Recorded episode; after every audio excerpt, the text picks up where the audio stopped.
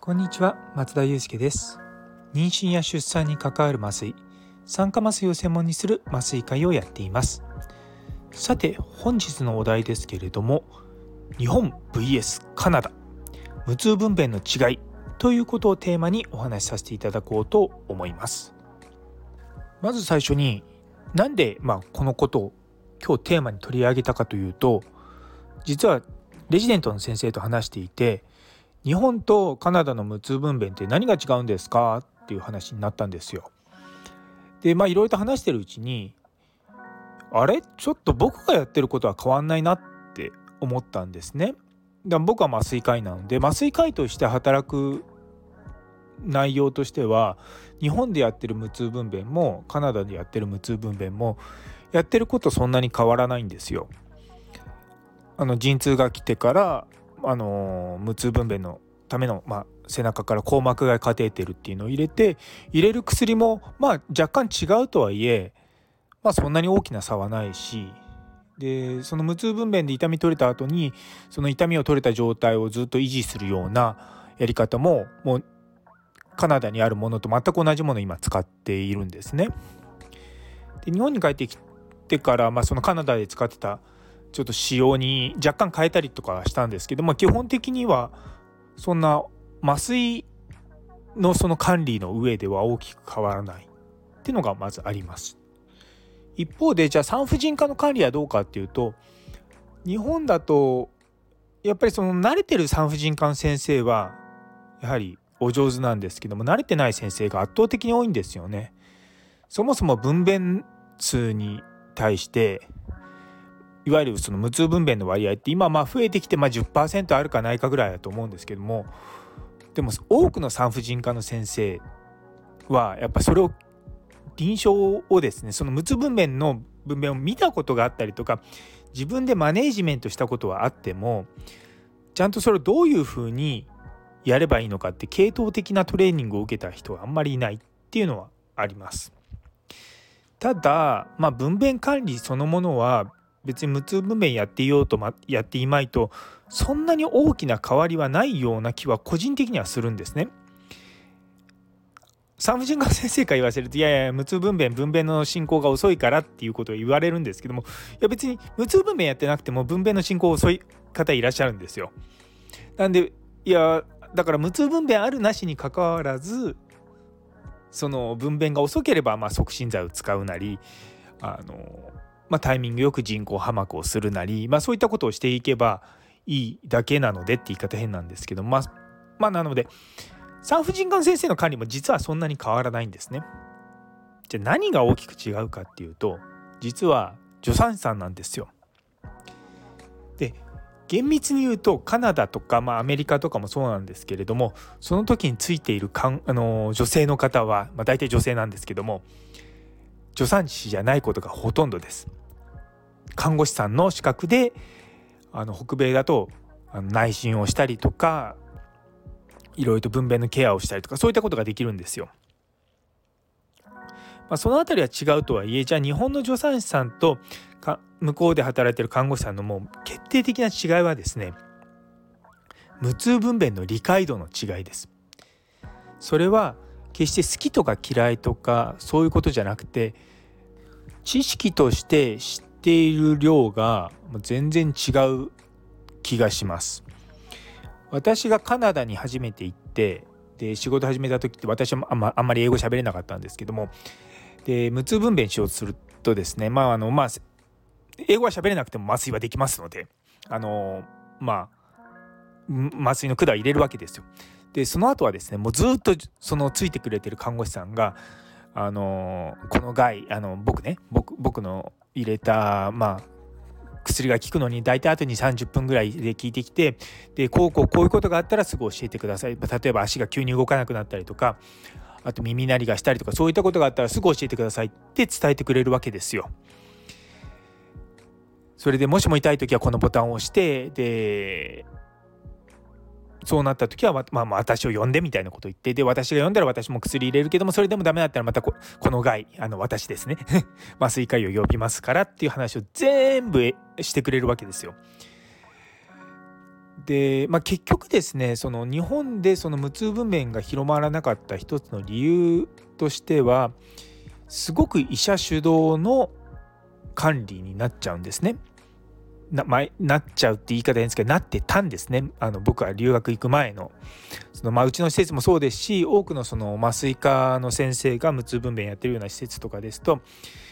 例えば麻酔科医が1時間とか、まあ、2時間に1回見に行ってで麻酔のレベルをチェックしてで麻酔の効果を見てでそれで調整をすると。でもカナダ行くと麻酔のレベルのチェックは看護師さんしてくれますし麻酔の効果が効きすぎてないかとか血圧とかそういうのも全部見てくれるわけですよ。それは決してその見てくれるからあの丸投げでいいってわけじゃなくてそれは彼らがちゃんとそれを理解した上でちゃんとアセスメントできるんですよ。例えば麻酔が効きすぎてるからって言って僕らを呼ば呼ぶわけですよ。でやっぱりそういったアセスメントができるっていうのはすごく患者さんにとって安全性が高いっていうふうに僕は感じたんですね。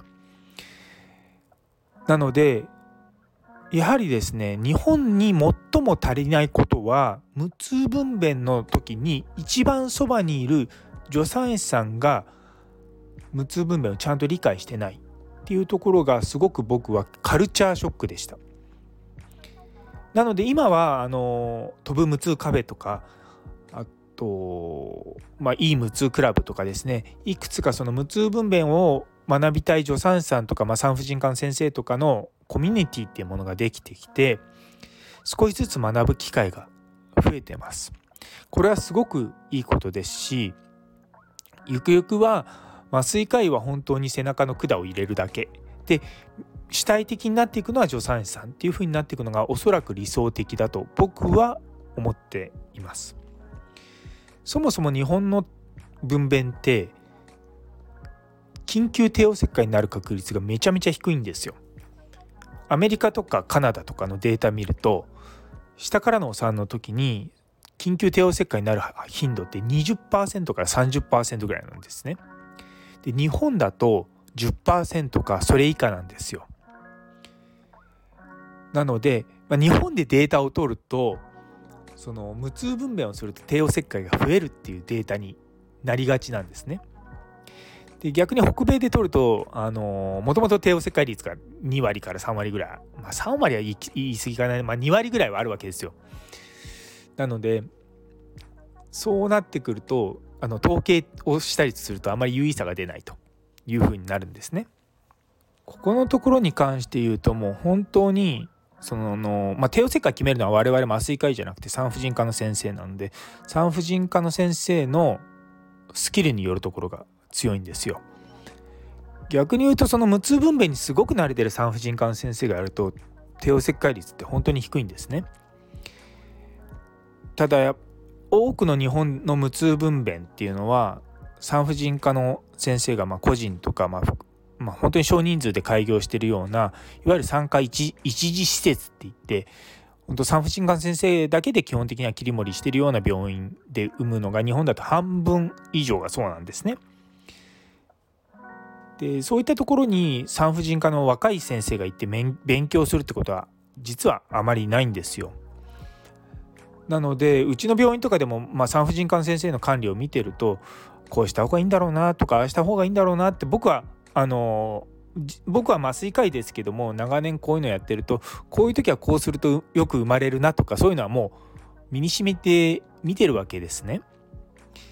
なのでああこうしたこうしてほしいなとは思ったりとか、まあ、たまにサジェスションはするんですけども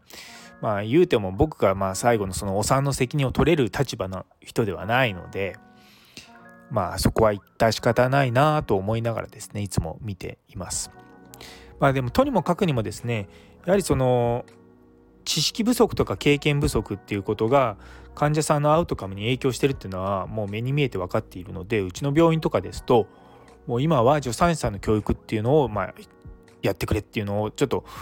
まあ私も手がいっぱいいっぱいなので若い先生にちょっとお願いをしてでその先生が中心になって院内の勉強会をしたりとか、まあ、あの振り返りをしたりとかやってくれてます。最初にですね僕はもう彼らにその今のうちの状態はこうだしけれども、まあ、将来的にはこうしたい。なんでそのために、まあ、助産師さんたちを教育してほしいと。まあ、やり方は何でもいいと。で僕が必要なことはまあ全部やるけれどもあの基本的にあの任せますっていう形で、まあ、少しずつですねあの良くなってるんですよ。良くなってくるとです何が良くなってくるかっていうと助産師さんたちの記録が全然質が違ってくるんですよ。今まで無痛分娩導入と一言書いてあったのがこれこれこういう理由であのまあまあ理由でって言い方変ですけどこのタイミングであのでしかも無痛分娩ってあの硬膜外でやるかその硬膜外に脊髄くも膜ませてまあちょっとまああの麻酔をかませる方法もあってですねそれでやるかって僕らはとしたら違うんですけどやっぱりそういったことを理解してくれるようになってくれるんですよね。であとは無痛分娩の時にその助産師たちたちがこうこういうものを見なきゃいけないっていうのを例えば今まで血圧を何分おきに測ってくださいって言ってたのを今までは言われてるから測ってるっていう状況から今はですね皆さんそもそも何で無痛分娩で血圧が下がるかとかで血血圧が下がると何が悪いかとかそういったことを理解した上で血圧をしっかり測ってくださってるんですね。